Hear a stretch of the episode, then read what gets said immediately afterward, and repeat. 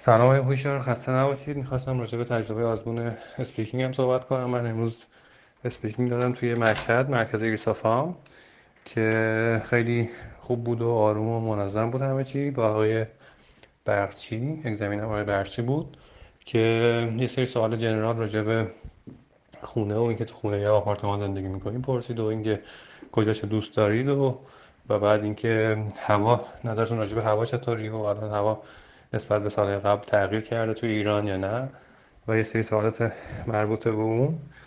و کیو کاردم راجع به ادورتایزمنت بود که یه ادورتایزمنتی که اخیراً دیدید یا حالا در واقع میدونید راجع به صحبت کنید که بگین چی بوده و کجا دیدید و چه تاثیرتون گذاشته. و اینکه یه سری سوالم بعدش اومد که راجع به همین موضوع بود، راجع به اینکه بعد چیکار کنن که تبلیغات تو ایران بهتر باشه و یه سری‌ها خوششون نمیاد از تبلیغات، اونها رو بعد چیکار کنیم باهاشون، و اینکه این منجر به کانزیومریزم و مثلا مصرف گرایی اینها میشه، اونها رو پیامدش چیه و از این داستانا. و اینکه فکر میکنم همشو خوب طبق اون صحبتایی که حالا من پارسال باشم که راست داشتم، ولی فکر میکنم همشو خوب تونستم جواب بدم و امیدوارم که نمره خوبی بگیرم.